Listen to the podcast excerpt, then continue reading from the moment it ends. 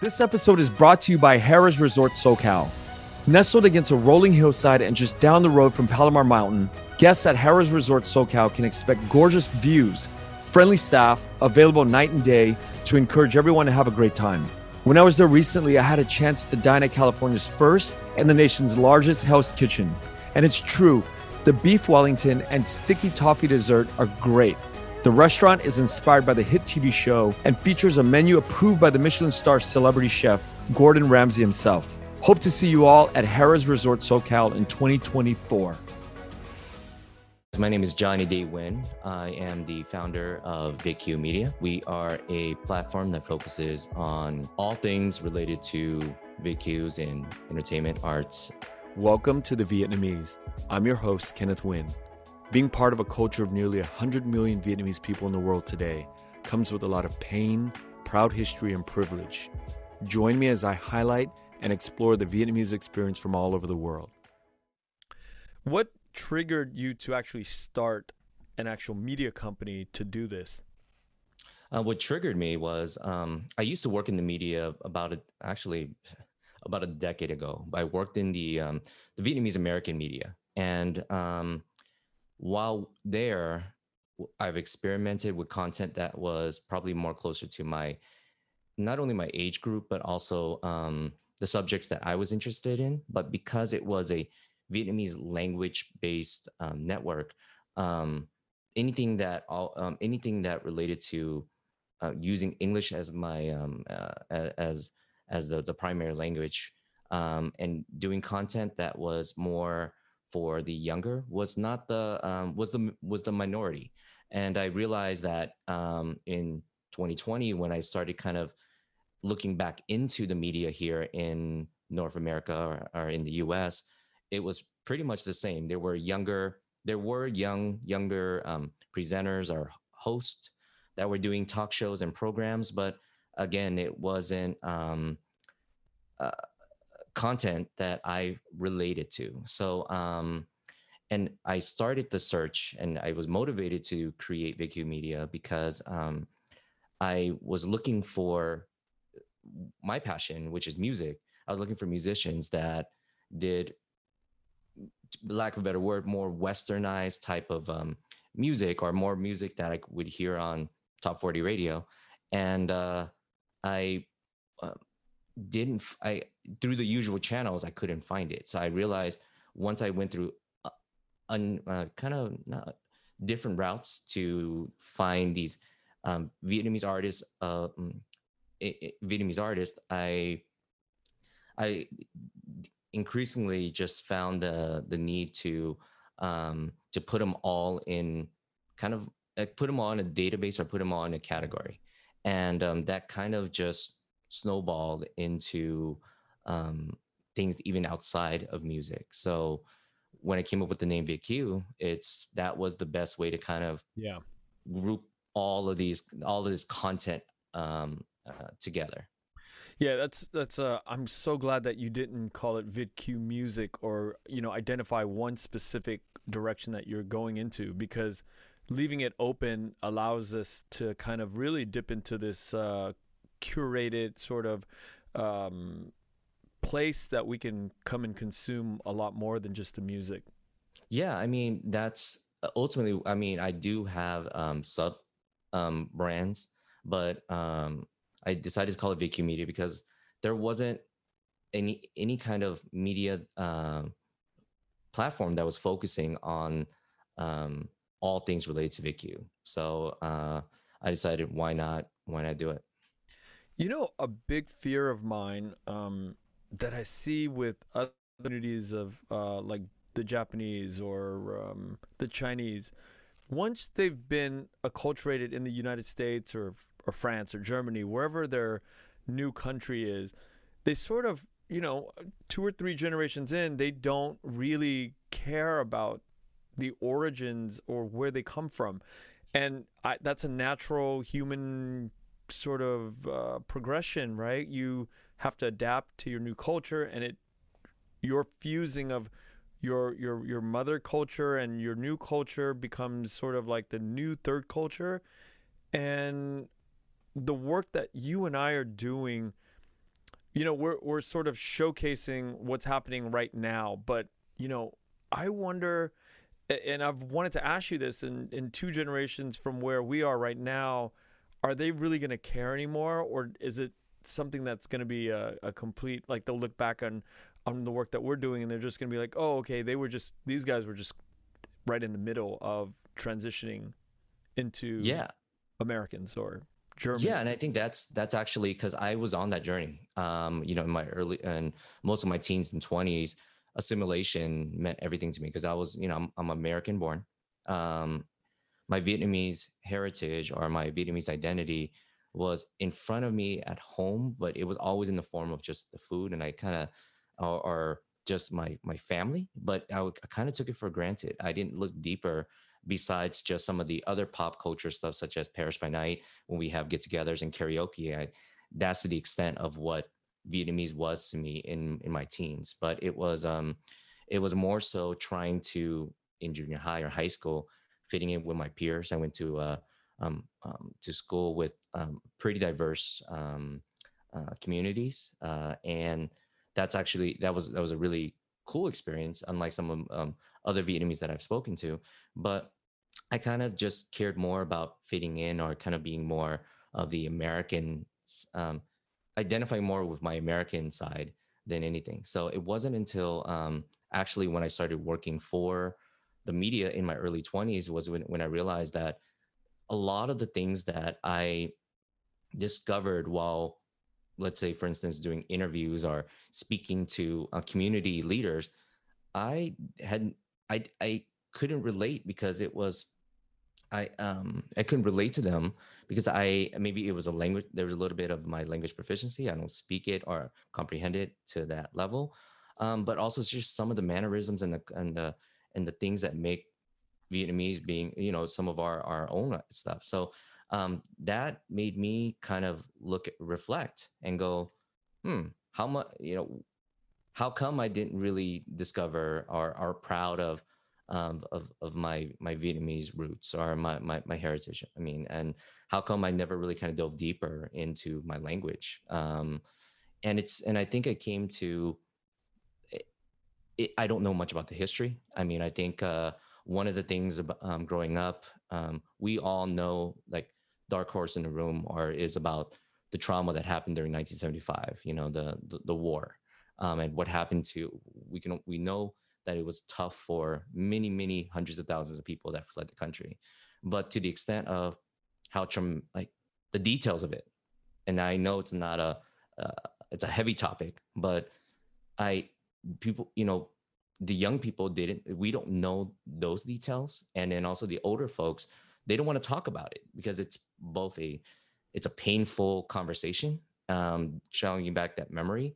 And um and for us we as kids we don't really want to bring it up so that they're sad or or, or depressed. So it's kind of that conversation that we don't know anything about. But i feel now in my later 30s if i knew the extent of the um the the events and the you know the personal trauma that they went through I think that I would take my um, take my Vietnamese heritage, um, uh, look at my Vietnamese heritage in a very different way, in a very proud way, because being a a firstborn American uh, um, eh, here, like we are very, very truly lucky to be in a country where we're able to go after what we if eh, what, what we truly are passionate about you know, and having this almost now, especially in the in the in the 20 um, now in 2021,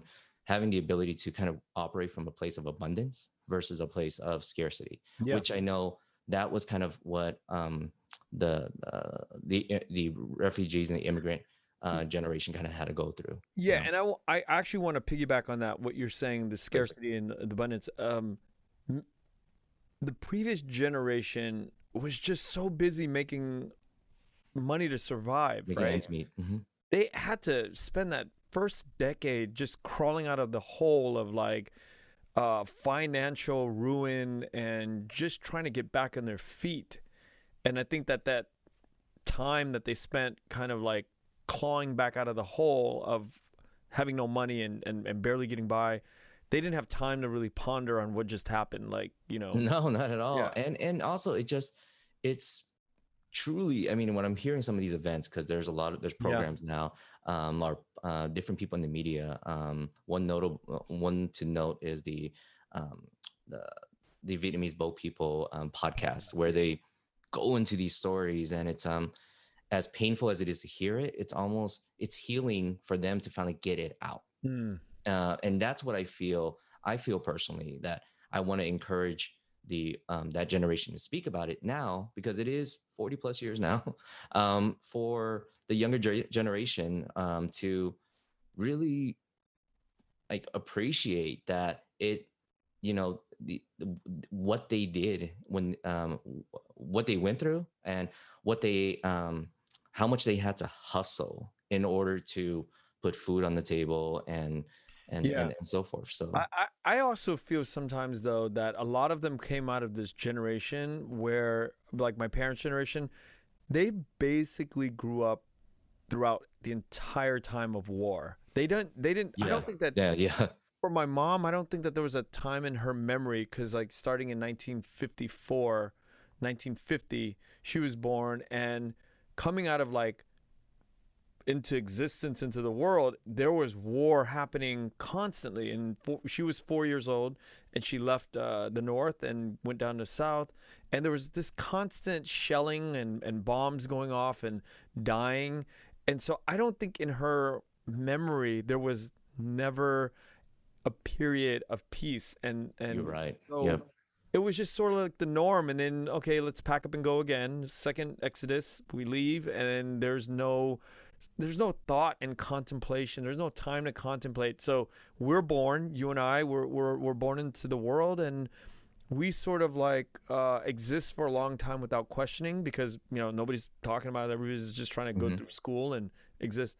And then now you and i are like at the point where we're like okay now we're gonna start where are we where are we from we're not we're not from here and then we go back to vietnam we're not from there and we're not from there too and, and that's this shit makes sense and that's actually an interesting part because actually I felt I felt that it was a I've Yeah. been in Vietnam several several times, almost every other year and so forth. My first time was in my teens, and it was a short period. But as I increasingly keep going back, and the country continuously, uh, and the country is very young. You know, you and I both know that. Um, and the the as the country progresses and kind of the um, uh, uh, more folks are in leadership, uh, young, these younger folks are in leadership position. There's almost this the, the viewpoint of um, us as VQs, where just look. How would I even phrase it? It would be um, they they they look at us in the West like we are just we're we're we're, we're more American than we are Vietnamese because and they're like so when we go back there they're like are you here because you want to you want to be here to learn more about your heritage? Are you here to kind of like pose take advantage of us Yeah. you know? Are, are you are you doing anything to better our Yeah. our our identity at, to the to the global world? So there's almost this and and and and and speaking a little bit deeper to this there are folks from the VQ community. They come back there. They kind of share hey i'm from the west. Um, i got lots of money. I'm educated a certain way and you know you guys over here we're we're better than you. They kind of have they they bring that kind of uh, arrogant kind of vibe right? And that doesn't sit well with the um, with with the local vietnamese um, because their their economy is doing great especially in these uh,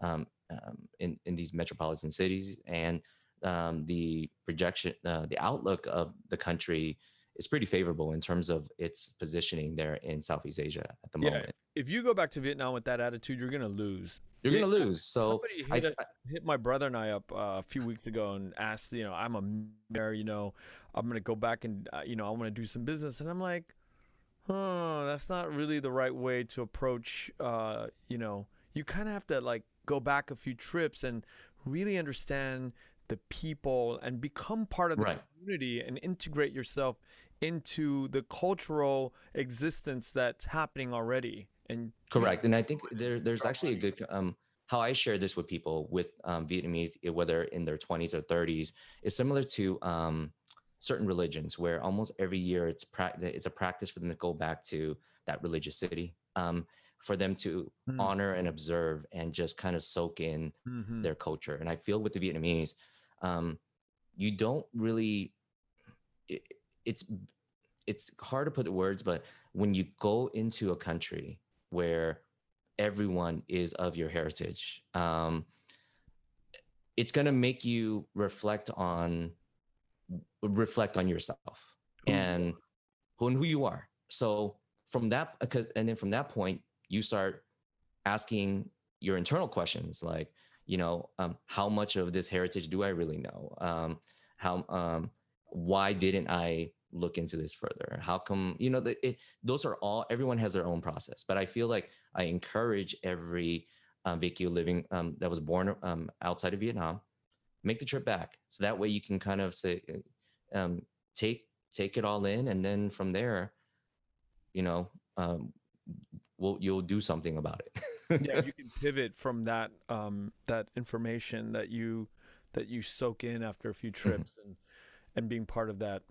Yep. So I, I have a completely random question that Sure, um, sure. made me think. Uh, the earlier part of our conversation made me think of when you um, sort of do this curation and picking out. Uh, uh, music or whatever field, sports it could be, or anything in the mainstream. There's a lot of things now, man. A lot yeah. of things, yeah, that I've that I've seen that you do. What are you going? Um, and here's the it's a tricky question. It's a fine line, I think. In when I look at you and what you have to kind of like um, go through, do you curate for quality? Do you curate for quantity? Do you curate for a personal sort of angle that you're looking for? What is it that makes you sort of reach out to an artist and go, "Hey, I want you to be part of my movement"?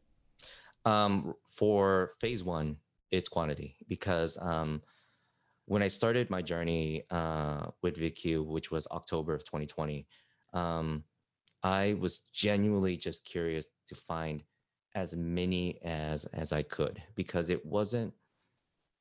I had to go through a lot of different um, s- tactics or um, search strategies in order to find uh, f- find these artists because not all of them when it comes to their because we're talking about let's go specific to music not everyone will use their name in their identity like their vietnamese name in their identity or their their last name in their identity. They also have creative names. So it's like it's not as simple of let's look up all the Nguyens. Let's look it up all the Phams.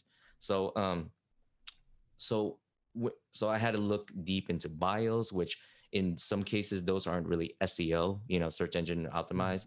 Um so i just had i i i, I whenever i found kind of like a um a, a good um a, a good group of people like i find maybe 10 at a time then i kind of go into like uh, i'll use spotify as an example like then uh, they'll they'll start suggesting me maybe someone that sounds similar.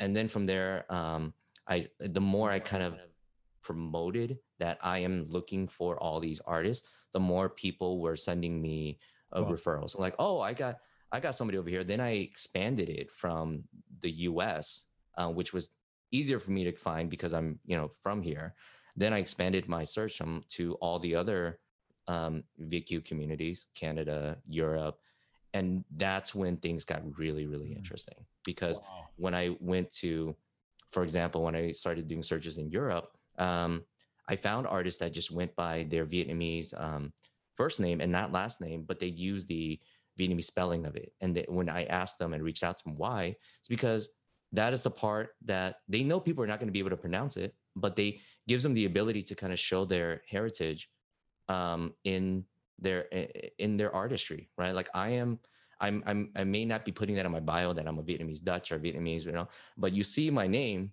you'll know to ask me what my heritage is, you know. So I thought that was interesting um, as I kind of went deeper over to the uh, the the, the, Euro- European side of things, and then went down to to Australia, found um, a lot of great artists down there as well in terms of they uh, and their sense of like they're they're really wanting to find a community, um, both a creative community, but also a Vietnamese community to kind of get that support. So it was a, it, uh, you know, that's, so I went with quantity for quantity first, but now I'm kind of moving, uh, and since then i'm actually over 200 plus now which is i think in a it's a great it's a it's a great number to share to everyone because when i ask each of these individual artists how many vietnamese do you, vietnamese artists do you know outside of like v-pop or paris by night right as an example?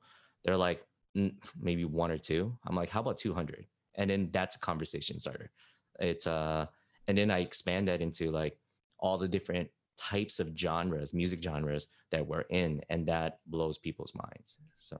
Yeah, your your work uh, on a very um, basic premise level is fascinating because you are actually uncovering and unearthing these artists that are otherwise kind of buried in the media landscape. Um, their their actual cultural background is is not apparent.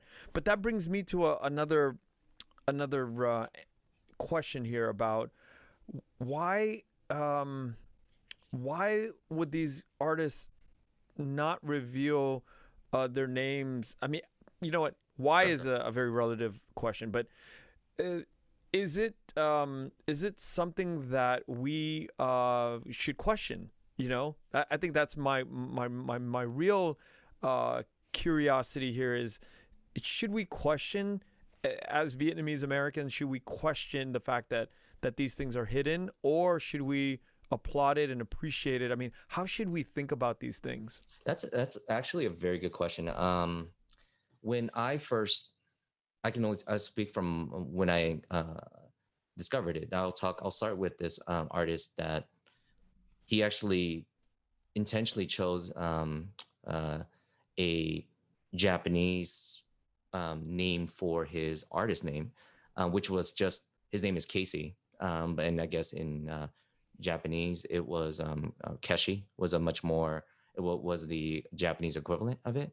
And I think he did that so because he was looking at it from a character perspective and not his uh, cultural identity. Um, and and that's that's just what I gathered in terms of when he spoke about it in interviews.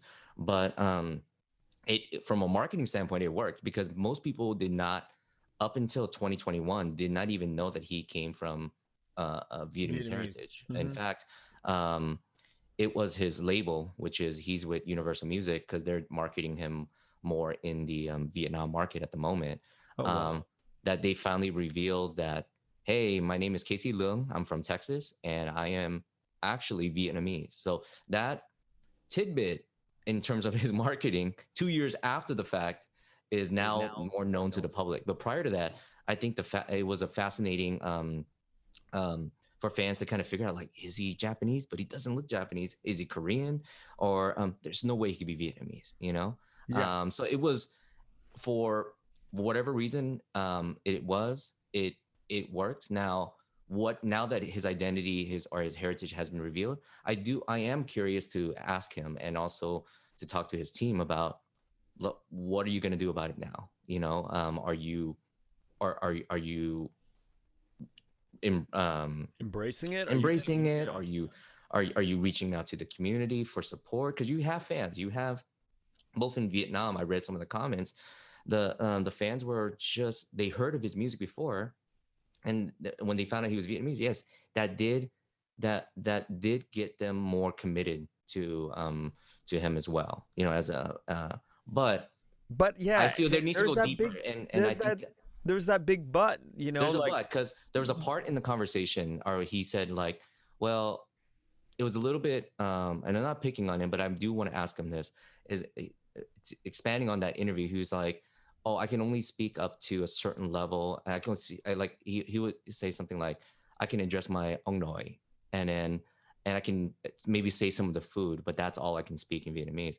I feel that that's a more def- that's a defeated um, type of um, of a, a, response. Like he should say something like, "I I was limited in my Vietnamese, but you know I wanna I'm I want to learn more, or I want you know I want to connect more." Um, um, so I think it needs to what I what I encourage um, these younger artists in their 20s or even in, even in their 30s is you know if don't let language our language and which is a big thing i'm i'm i'm challenging even myself this next five years and don't let language be that kind of like i'm i'm it's too late for me now to really learn it. You know, um, be proud of it. Look at uh, cultures like um, the Koreans are actually a very good example of mm-hmm. that. A Korean American, you They're hardcore. most majority of Korean Americans are very proud to speak Korean first. Yep. Um, the Japanese Americans, you know, that's a different conversation, you know, but the the Koreans are, and and and it's because I think there's this sense of pride they have in their their heritage and their culture, and they come from the diaspora as well, and you know, born and raised here in America or or, or what have you, but their their their attention to their language and their culture is is but, something but to be very um, there's there's a few things that i want to hop in here. There's um this ambiguity of not knowing that keshi's vietnamese right? That needs to kind of be addressed. And you know sure. this might not be the appropriate time to address it because um, he's on his way up and we want to support that right? Yeah and I have that, and I'm going to support him in terms of his musical journey because he is.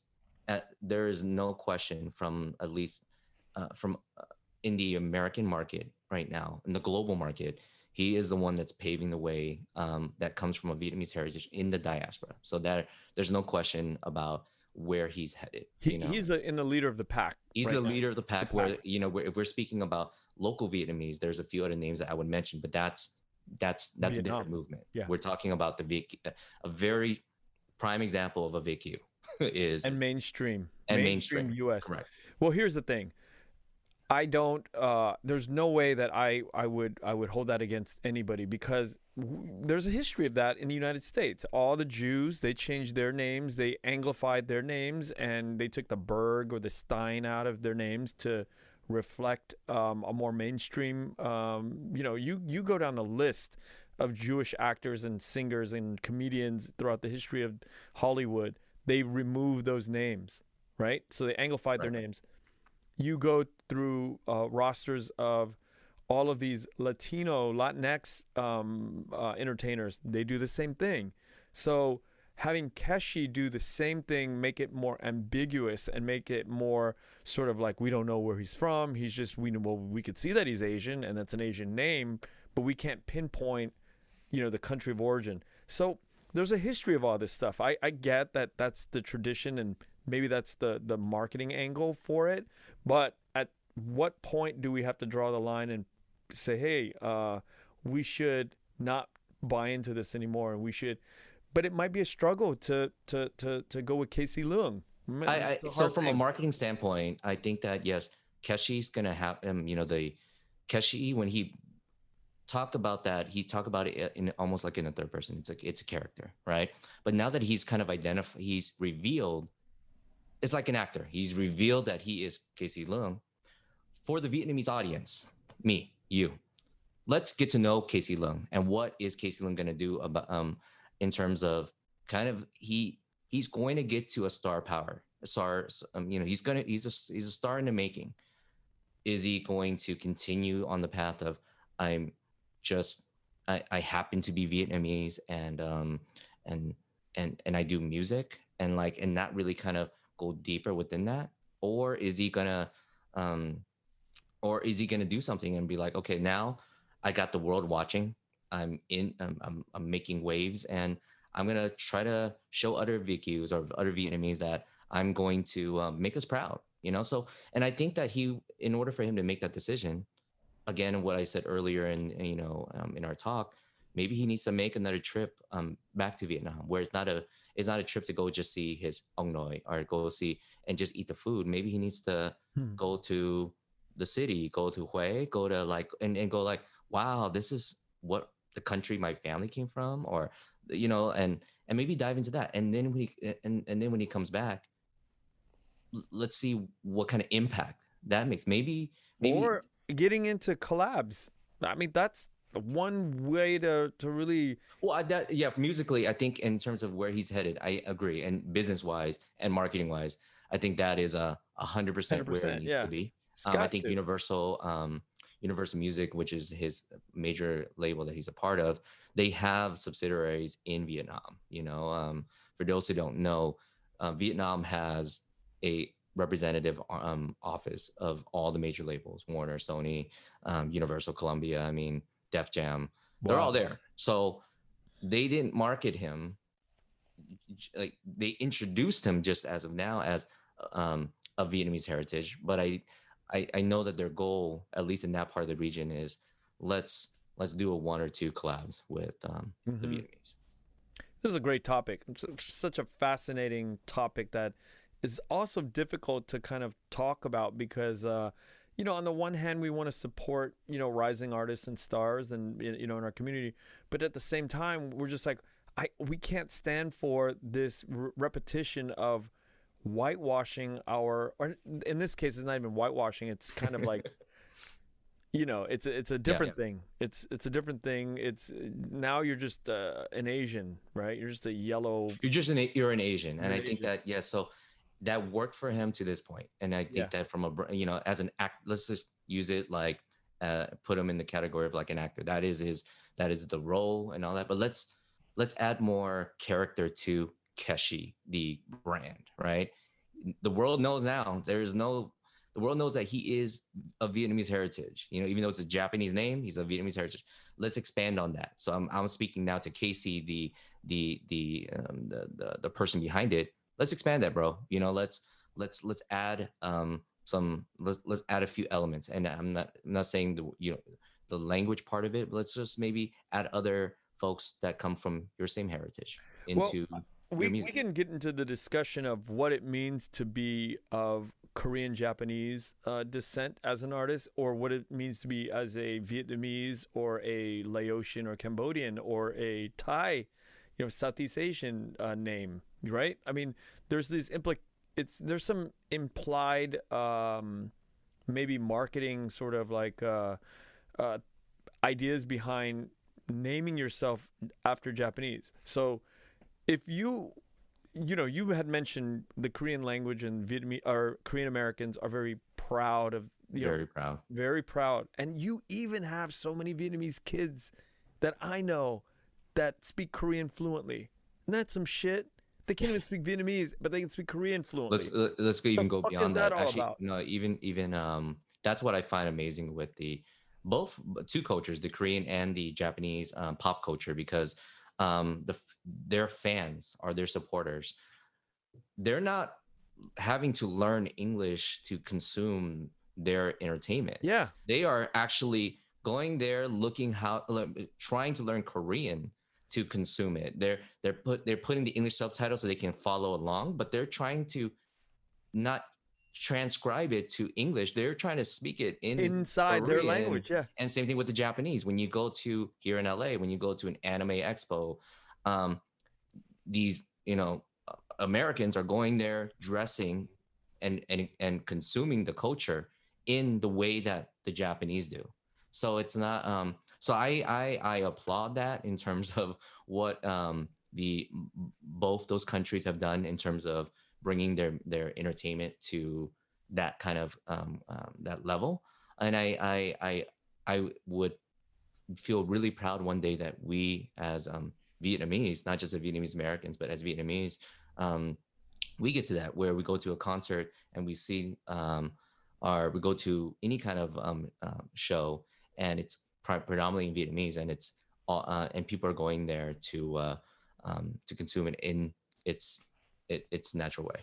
You know, I, I've had this conversation with uh, Chef Win Bui. He's like a really close friend of mine. He's been on the podcast, and we talk about this. It's like you have Korean and uh, Korean and Japanese culture. They're so uh, militant about practicing or diving into their the art and they're just so uh, um, one-minded you know single-minded they're just like a, attacking their their their their their craft so hard.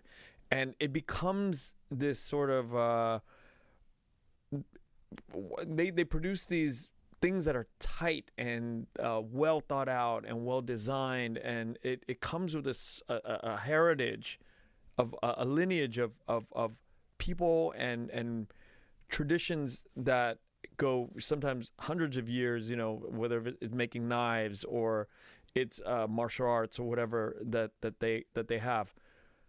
That produces uh, these quality products that make followers uh, come from the United States, from Europe, from all over the world. White people, we Asian people, black people really become fans of like Korean products and Japanese products because they're just so well made and well thought out.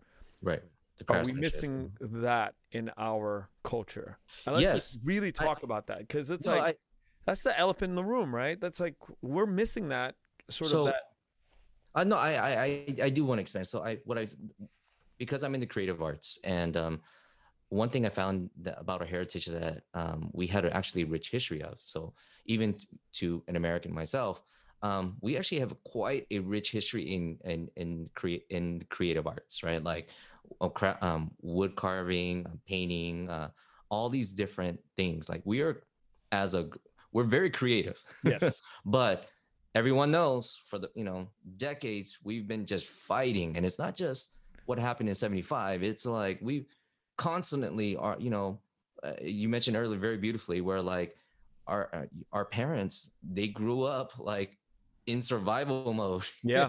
grew up in it and i you know i i i can only imagine um that if i was put in that position i wouldn't even be thinking about creators bro. I would just be like man i gotta go hustle man. I gotta go you know i'm about to you know things could happen any day any day now. So And they Now- did happen any day. Bombs and it- did. and them, it literally did. So i think that as a as vietnamese as a community and as a we we had to kind of put creatives to the side um for a long time. And now i feel that things are kind of catching up. We're in a better place right now. We're able to kind of look back at some of the things that we do well um and and so we're taking our time in terms of focusing on quality. So i think the shift now and i think it's going to be for the next 10 years we are starting to focus on quality and unique identity so we can share that with the world right? So i'm seeing that in filmmaking. I'm seeing that in music. Um if you know kind of a, a quick conversation about v-pop. If you look at v-pop right now um and why v-pop is beyond more popular than music that was created from the um the Ngoại uh, music community um is because v-pop standards now are almost at the same level of k-pop. Like because the younger consumers it they their choice is not american pop and um and and uh, uh, and k so for the the consumers over there the younger kids is like i'm either going to listen to k-pop or i'm listening to v-pop. So it has to be on par One or the other. Yeah. one or the other exactly so these artists are like oh man i can't do a, a cheap video anymore or i can't look just like i'm just got out of bed you know which i have to look very i have to look like a star you Yeah, know yeah. so i think the part. quality is uh, quality is starting to really become emphasis um, emphasized um you know uh, people in the art and the painting world their their skills are elevated so i think that vietnam as a, a, a we vietnamese we're starting to really show what we're made of and uh we're, we're we're shifting from scarcity into like truly who we are you know Yeah, I love that. I love that. I love the fact that we're evolving and our um, community is growing and the creatives are getting stronger and more disciplined and you know, fuck that attitude of "cái gì you know. We Yeah. we, we got to like we got to take it up uh, a few notches. and and then that's that's kind of something I'm starting to see shifted because again, kind of here even um, in the um, VQ community in Orange County, there's the the the ones that take a the the, the process of art um, more. Uh, they're very prideful, and others are kind of like, let's just do it to make money. Let, you know what I mean? And there's this always um like actually that phrase you just said, I hear that all the time before. "Cái gì cũng được." Just just um just get it done. Yeah. Don't Yeah. No, they don't care. But n- n- it- but when you have a when you have actually Vietnamese coming from Vietnam here and showing, no, that's not cool. no. You know, we um, you want to put out a music video or you want to put out a product, it has to be a quality. Then it, you can see almost the face like, what do you mean? Like, Yeah. I, I we we we we just need to get invited to go sing. That's all that matters. We don't need to put, you know. So, so it's um, excuse me. It's a very, it's shifting, man. It's shifting right in front of us. And and now that with me and curating and promoting um, original um, music uh, coming from these young, amazing artists, they're also looking at that like, holy crap! Wait a minute.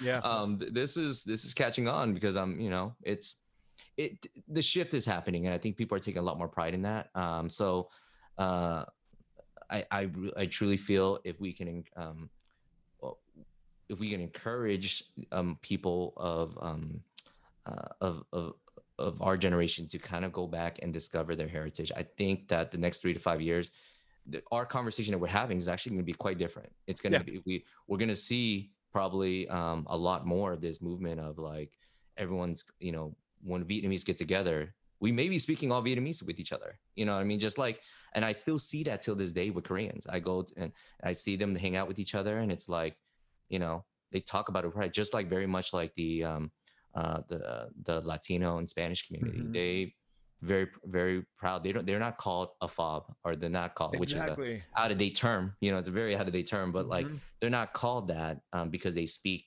that language because the language Spanish language is looked as looked as as cool. It's romantic. It's uh because it is. It actually I, I I love the language. I actually sing and speak a bit of it. You know, because I was I was um in a large community of it. Yeah. But I, I want kind of that same where I'm talking to my my boys, I'm talking to my friends, and um, and we can talk Vietnamese and uh, just be like it's a normal thing. Absolutely. Let's shift the conversation to sports because that's sure. something that I've been noticing uh, on your uh, channel. Me. Yeah, mm-hmm. huge shift, and I'm uh, very curious about uh, what's going on? What are the sort of the big things that are happening in that world? Because I am so disconnected from it because you know I'm I didn't I wasn't raised in it, but that's not an excuse anymore, right? The I have to now start paying attention because I think it's important to to pay attention to this. Uh, several people have made it uh, very clear to me that you know this is something that we need to be talking about. So sports, um, music. What I've realized in promoting music, um, not everyone's into it and to that deep of a level, right? But um, you're having parties and you're hanging out with your boys. You get into a sports conversation, guys go, guys, guys and girls, and depending on you know, they they they can talk stats, man. They can go detail, you know. So I feel like sports is a much more um, important thing to cover from a media perspective. Um, and be- because of that, it's a it's it, it's more common than music because people are a lot more people are, are, are passive about music you know passive listeners. That's what we call it right? They hear a cool song but you go do you remember the name of that artist? Not really man. It's cool man. That you know i just i'm vibing you know which is kind of where music how music is viewed as um, yeah. to consume. It's just is atmospheric. It's just a vibe right? But with sports people get consumed with sports basketball uh, football um, and in vietnam uh, soccer, All right, and to the rest of the world actually is soccer, right? So now, kind of, let's talk about representation. Um, representation in sports, um, there are actually there are a few sports that um, Vietnamese in the diaspora, Việt are starting to see representation in. Um, one that's most that that I'm following very closely is um, basketball. Um, for the past couple of years, um, there's been there's a family uh, out in um, out in LA that has two amazing athletes, um, two sons that are making noise in the collegiate world, and one that's about to make history in the uh, potentially being the first um, to get drafted mm. into the NBA. You know, so um, so the uh, so with that being said, um, I find that we're at a very pivotal point in terms of as parents are seeing these kids um, um, grow up and looking at um, looking at uh, what they want to do when they get to their 20s i feel that the uh, prior to that most most parents would definitely say don't look at music don't look at sports because there's nobody that looks like us that has made it man. You know what i mean we are in 2021 we we are seeing a shift in that. So this young man he, play, plays for ucla um, his name is johnny juzang and he's um, 20 years old but um, he is he, he he he's making an incredible run that he he's having an incredible run um, in terms of his career uh, and is starting to and and it's gotten so much noise that he has the interest of um, the NBA. Um, why I want to showcase that um, that story is because in order for him to get to that level, he's 20 years old. His parents, his parents had to sacrifice um, and maneuver and make decisions as a family so that he could be the best that he could. Yep. You know, and not just do it part time, like going all in, because you know, um, and so they and they did that. So uh, so he uh, so now he's in a position where I think most people that are in high school or in junior high, they're gonna look at this and go, "Oh my God! Like if I want to play basketball um, f- uh, for a living, there is somebody that that comes from my heritage and and that that's gonna do it." There's also a young woman that was on your show recently that is also moving in that path.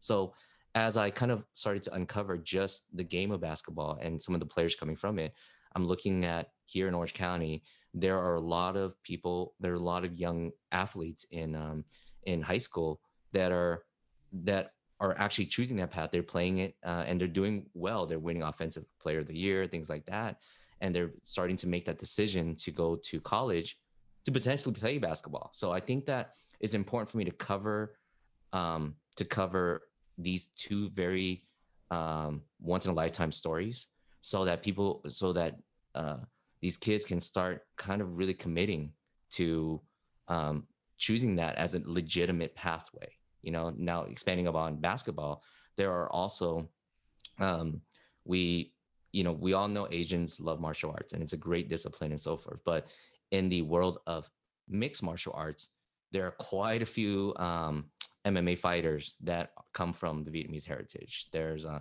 some OGs, but there's also a new class um, all over the world in Australia and um, Canada, America, and actually a girl in Switzerland as well that is coming from the combat sport world. So as I'm kind of diving deeper into that, I'm not talking about five. I'm talking about at least 20 like Johnny, mixed when- martial artists. Wh- I'm I'm I'm begging you now. Whenever you start to talk about these things, let's bring in some names because I'm sitting here going, "Oh, I want to know about this." You know, uh, talk about it and and expose their names. Like, you know, you talked about uh, Miley Jones and Miley Jones, we talked yeah. about. Uh, so earlier was uh, Johnny Juzang in terms of basketball, and Yeah. his his his brother who actually um, played for played for Harvard and went over to Vietnam to play for the professional league, uh, the VBA. His name is um, Christian Mhm. Juzang, and I've interviewed him several times. Um, um, so on the mixed martial arts side, on the MMA side, we have um, who's a legend now, at least into our community,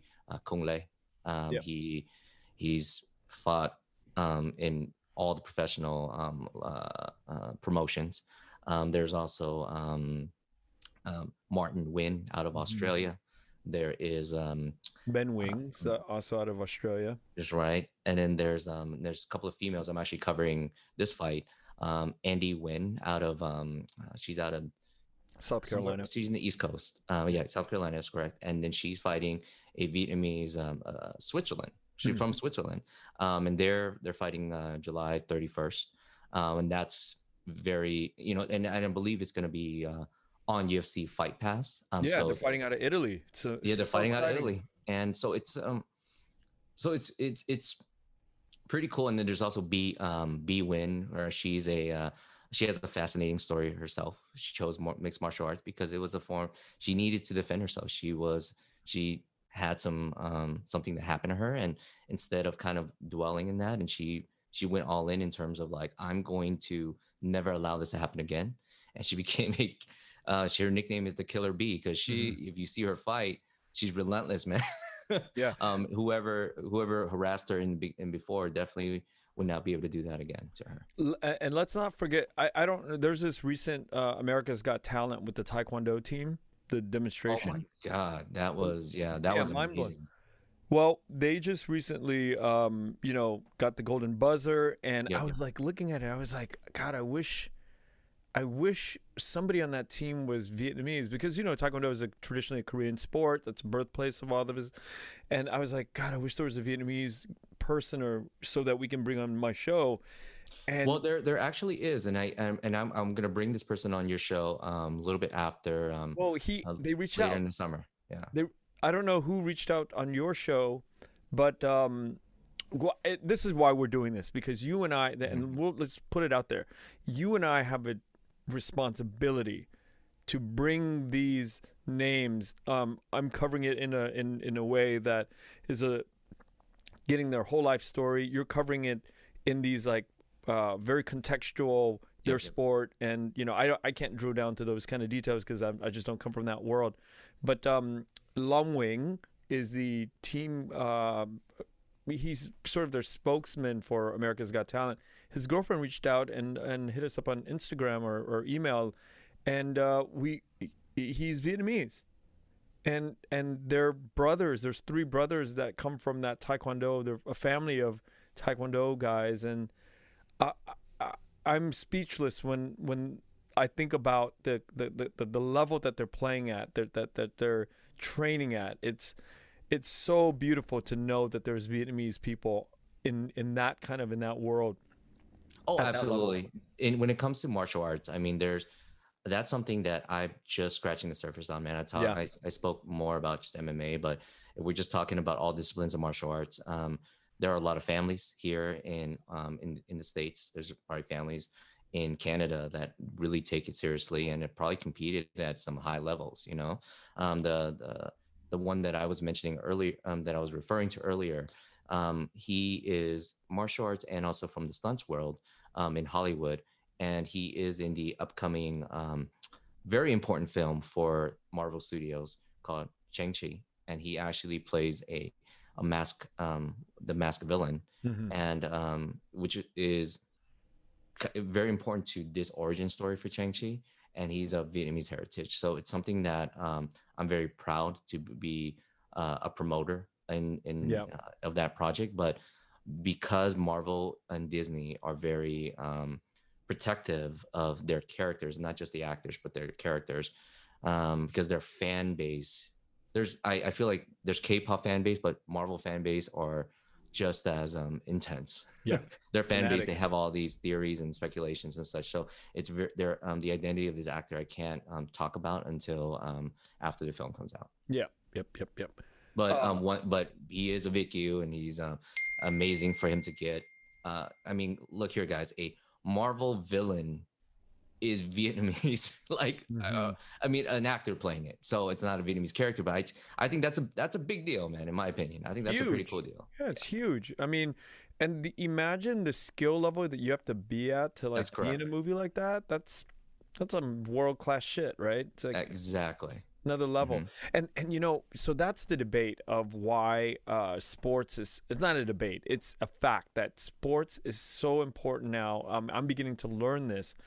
Uh, sports is so important for representation, right? And and also, I um one other note is um, uh, football, American football. Um, there are a couple of, of of guys, but um, but now kind of moving over to the biggest sport in the world, in my opinion, soccer. Um, the Vietnam's national team, soccer team, is literally on so close to being able to qualify for the World Cup 2022. Now, that is going to be very fascinating on a lot of different levels, man. And I, I why I'm extremely excited to to talk about it because, you know, being Viet Q ourselves and being from the diaspora, um, it's you know when when it comes down to there's nothing more national pride than soccer, right? So when it comes time to World Cup 2022, if Vietnam is in it, and we're already know what you're gonna shop ask. here in Little Saigon or in Garden Grove or San Jose, California,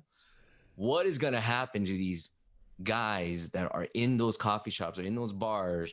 Um, are they going to not cheer for the Vietnamese national team because of their viewpoints of a flag, or are they going to put that aside and look at the heritage and the nationality and um, and and root that on? So it's going to be, you know, uh, from somebody who is going to be in the middle of that, from a, a you know a- moderator and a speaker. I'm going to ask a million questions, and I know you are too. And what is it going to be, man? World Cup is a big deal. You love soccer and you love being Vietnamese. Are are are you going to root for them, or are you not going to root for them? So Yeah. Let, let's talk about that because I think that that is such a worthy topic, and we're talking about it here. I brought it up on my show before with certain people, and now we're gonna have to talk about this because now we have it's to like talk about it. Shit's are- changing. Shit's changing exactly. So it's a, you know, we're not there yet, but I mean, I just even Vietnam just finished amazing, amazing qualifier. Um, and these young guys that are now bona fide stars in Vietnam. I mean, it's exciting. It's exciting, it's so man. It's exciting. super exciting. And I remember when are, Koreatown shut down because uh, Korea hit the World Cup, and it was just it was pandemonium in Koreatown. I mean, this remember is it. history. This is history for us as as a community, right? So if we make it to the World Cup, the biggest stage of them all, what are we gonna do as a community? Little I Saigon's gonna, uh, turn the lights off and shut down, and you know what? What are we doing in in OC, right? Like that. right. So I, you know, so it's, you know, I know we, uh, and I feel honestly, ninety nine percent sure we're we're gonna do what we need to do. Um, that team is an incredible team. They're gonna, they're they're gonna make it, and we're gonna uh, for a year up until the World Cup.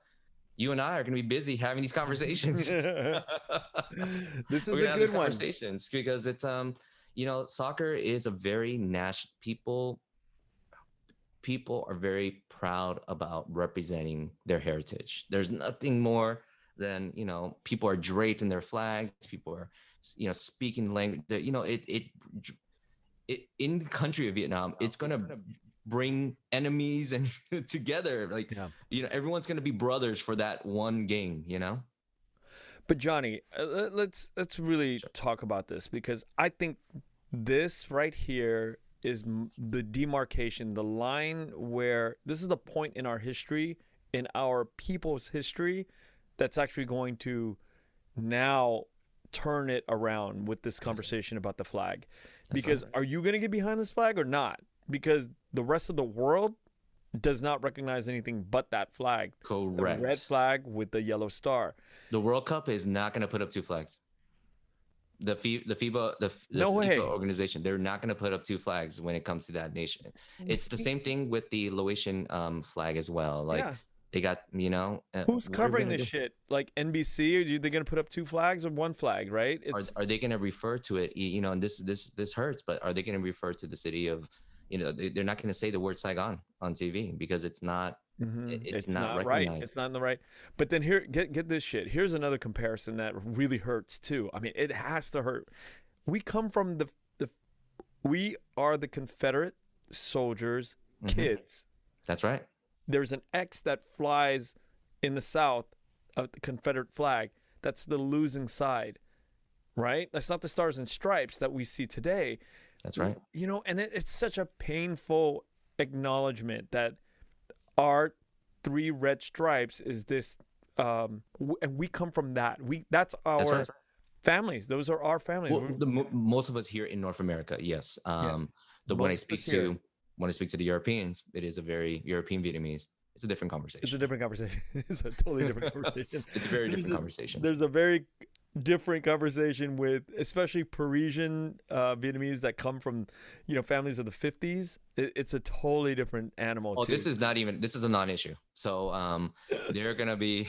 it'll But- be a fine World Cup. hmm Yeah, and it's like, you know, I hope that right now, like this point in time that we're marking right now, this conversation, uh, I wonder how many other Vietnamese Americans are talking about it. I think you and I are the first ones who are actually like, now I'm going to start beating the drums of this conversation.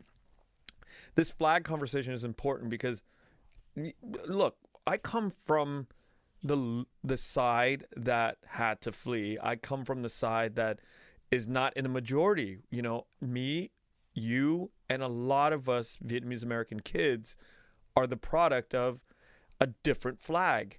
And That's it's right. just like, uh, so wait, when we go to the World Cup, are we left out now? And and and you might, you know, people who are against the the the the the the, the star flag might be like, um, you know, you guys are are they, they don't look at us that way. They don't look at us like as different. We're all Vietnamese. Correct. So let's let, let's actually let's let's talk about it from the that, that point of view. It's like, come join us, man. We actually want you yeah, to be with us. It's we're not talking about uh, government focused type of conversation. We're just talking about us as a as as a nationality. Like we, you know, you are. We always view you as a Vietnamese. You know, um, let's not put something like divide us, and let's let's just drill it down to the people. Let's not talk now, about is is it our is it our uh, previous generation, our parents' generation, that are giving us the pressure and making us think a certain way, or are we free to finally break free of the of the chains that bind us to think a certain way? Right? Are we now uh, strong enough as adults, men and women, to make our own decisions and say, "Hey, this is time for unification worldwide to make sure that we get the representation as a country, not as some factions of a of a country." And I can't even believe I'm saying these words. You know, that's 20 years ago. These were I could not utter this kind of thinking, right? But now I'm questioning it. Like, where do we stand now? Mom and dad, parents, uncles, aunts. Like, where do we? Uh, where are we in the conversation? And I and I I would love to hear what the older generation says because I want to do it respectfully and I want to do it in At the end of the in- day, with love.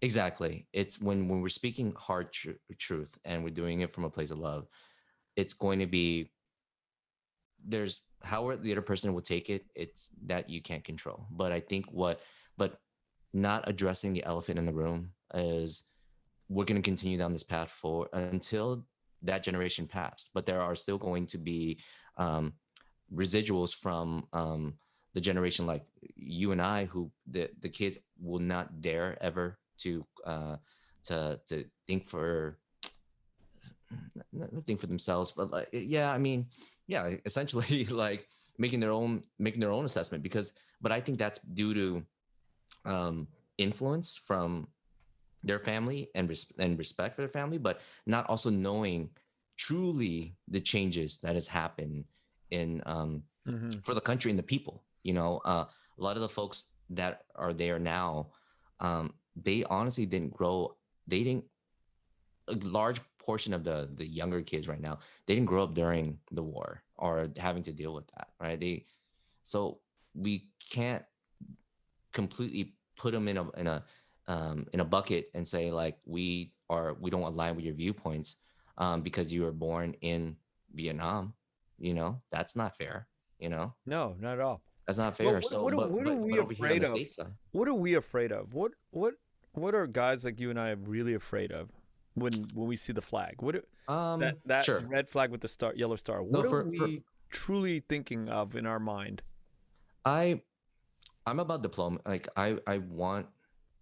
I'm about diplomacy right now, um, which is like trying to.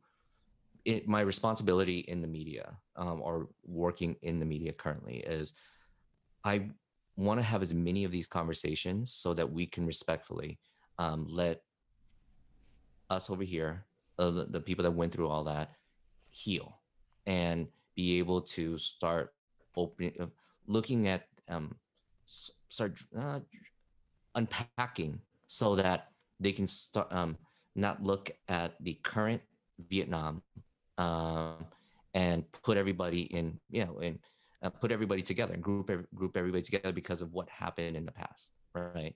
Um, and I feel that whenever we, what I'm afraid of is as soon as I say an opinion, um, that conversation is going to be shut. And I think we experienced that even in the 2020 election with um, in America with the recent with between Trump and Biden, where um, Trump supporters why they were so effective, uh, and uh, more so than the Biden supporters where Trump supporters were true believers in everything that he was and they would not even hear an opposing view. Like um whatever way you throw at it it's like you don't know what you're talking about. That's the response. Like you don't know what you're talking about. And even if you're throwing factual stuff and um you can eh, these pe- these people's beliefs um the trump supporters beliefs were so strong that no matter what you said you could not change their mind and i felt it, like it, it boils down to this, and here's uh, just on a very plain, simple man, like the way I write about this is a. Um, you know, boil down to whether it's Trump or the flag or a lot of these things. The, the the the the the reply, the argument that comes back to me time and time again is, you didn't live through the oppression. You did not live through that time period. You will never understand it.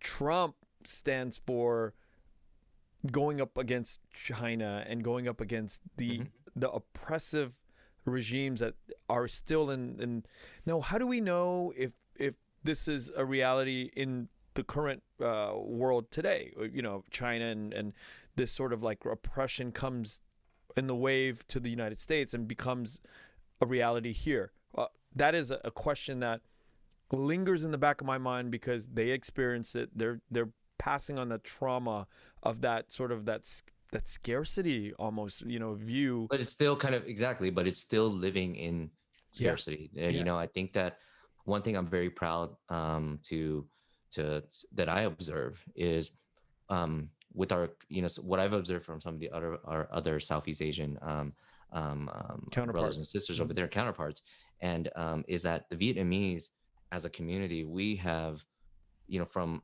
our our our, our professional growth and our our impact in the business world and professional world we we at here in the US we've we we've gotten into a lot of amazing things man. You know what i mean? Um so i feel that that that's something if we live from we we can start shifting our viewpoint uh, shifting from that scarcity to abundance perspective because you know especially here in the uh, in the orange county houston san jose area there are people that there's a large middle class, there's a large uh, elite class, and I, I, I, we did that because we we're we're amazing. We're, we're we're we're relentless. We're great people, man. So I feel like what else are we? Why are we holding on? Why do we continue to keep on living in the past? Right? It's respecting the past, but we we can't continue to well that that fear lives on in the previous generation and i understand it the the fear and the pain i mean the pain is huge because you know they lost lives and they lost oh the pain is real and they lost and agreed, a lot and of stuff and that's for that reason that's why i i said earlier yeah. way earlier it was that if we actually knew instead of kind of like coddling our feelings and go like we knew um, um that all this stuff was that freaking hard you know I think even I would have been uh, my my my journey as a Vietnamese man, um, discovering my identity would be a lot sooner. I probably would be like, I would be so heartbroken, or I'll be so like, uh, um, so thankful. You know, maybe um, my my my viewpoint be I'm so thankful that you went through all that. Let me do what I can to preserve our culture, to uh, inspire this next generation, um, to um, to keep this, you know, keep uh, keep growing our culture. You know what I'm saying? Like I'm doing that now in my my 30s, but maybe that would have shifted my my um my yeah, motivation and, earlier. And you know, 20, 30 years from now downstream, you're going to see the product of that kind of belief that you have, you know. Mm-hmm. Um that's probably what the Koreans are experiencing worldwide. That sort of uh, belief that there was a Johnny Nguyen that's 30 right. years ago with that same attitude that you have right now that's doing their Viet Q media form 30 years ago. And now look at the seeds that they've planted. They've become these like massive oak trees in the world of media and entertainment and representation. And people who are not Korean want to learn the Korean language. So I think we have a lot of work to do. And I want to. Um, I, I want to tell you how uh, proud I am of your work and how much uh, I look forward to having you back on the show many, many more times so we can have these kind of discussions and work in conjunction with each other uh, because we're in the same space and we are here to amplify the people around us and we are here to really push up uh, and, and, and bring up um, our fellow Vietnamese uh, people. Yeah, I mean, um, just to kind of echo that, my my my 100% intention in this. It's not money motivated in terms of why I got back into media. Uh, I I went on a hiatus from media um, to be an entrepreneur and was um was was was was successful there. But my um my intention is very clear. I want to see us heal. I want to unify. Mm-hmm. And um I I I I was told from a great mentor, let's. I don't want to use terms like Viet Qs or local Vietnamese and things like that. I want to just use one identifier Vietnamese. Mm-hmm. And um, when we can get to when we get to that level, um, and the only reason why I put people in categories currently is because that's the only way to describe people's intentions. Like Viet Qs, you know, we're still trying to find our identity, and and and even there's subcategories within that: VQ Americans, VQ you know, Canadians, VQ um, Europeans, as I mentioned earlier. Um, so all these identities are still we're we're we're they're all special in its own way, and um, and I find that there's never going to be two stories that are are, are going to be uh, alike, but we share. Um, but we what we do share in common is that some of the hard stuff. It's uh, when it comes to the uh, what our viewpoints on the flag is, is always never spoken about because um, people are afraid of the backlash. Yeah, know? yeah, and we have to navigate it uh, carefully and with uh, empathy and compassion and um, that's hard to do because uh, we're not programmed that way. I think uh, just on a genetic human level, we're just you know it's hard to be that way and it's and hard um, but i'm stepping into it in terms yeah. of and i and i want to make it very clear for me um, what what i'm afraid of is because i'm in uh, I, I want access i want to be able to have people open up to me that's the reason why sometimes it's i can't go directly to it or you know what i mean yeah. so yeah um i feel you in that but the more uh, the more we're able to at least even scratch the surface or even bring it up and have these conversations um, the better. So i feel you know for this older generation we you know i'm speaking to you directly um, you know i can never i can never fathom what you guys went through at all. But uh, all i can do is be a sounding board for you to um, to share your stories and we want to respect your stories um, and and and, and because, honor it too and honor, honor and you know? honor the stories and never forget. But we also have to move on, but not. But we have to. Yeah, we, we, have, we have to move on. So my message is of love and is of unity. Yeah. And you know, one day I hope in 2030 or 2040, how, however long this takes, or I'm here on Earth, um, we could, you know, no longer kind of identify geographically um, who we um, who we are as a as a group. We are just going to be the Vietnamese nationality yeah. and united under just united under that.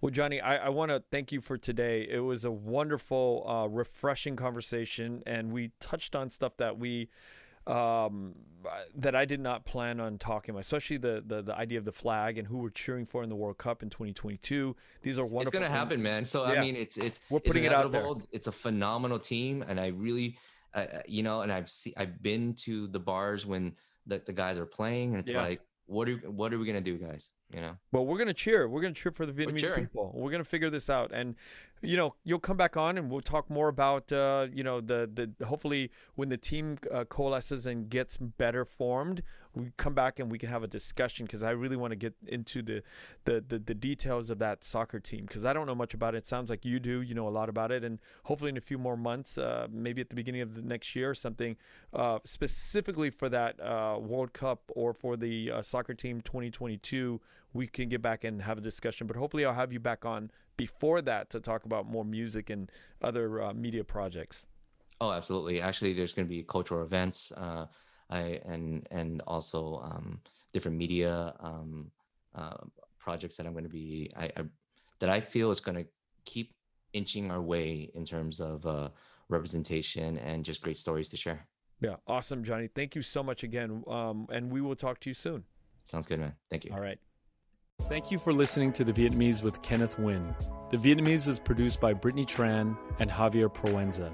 Special thanks to Jane Wynn, Catherine Wynn, Tina Pham, Sydney Jamie, and Christo Trin. Please find us on Instagram, Facebook, and TikTok at The Vietnamese Podcast. You can also find us on YouTube where you can subscribe, like, and comment. Please rate and give us a review wherever you find our podcast. Thanks again for listening.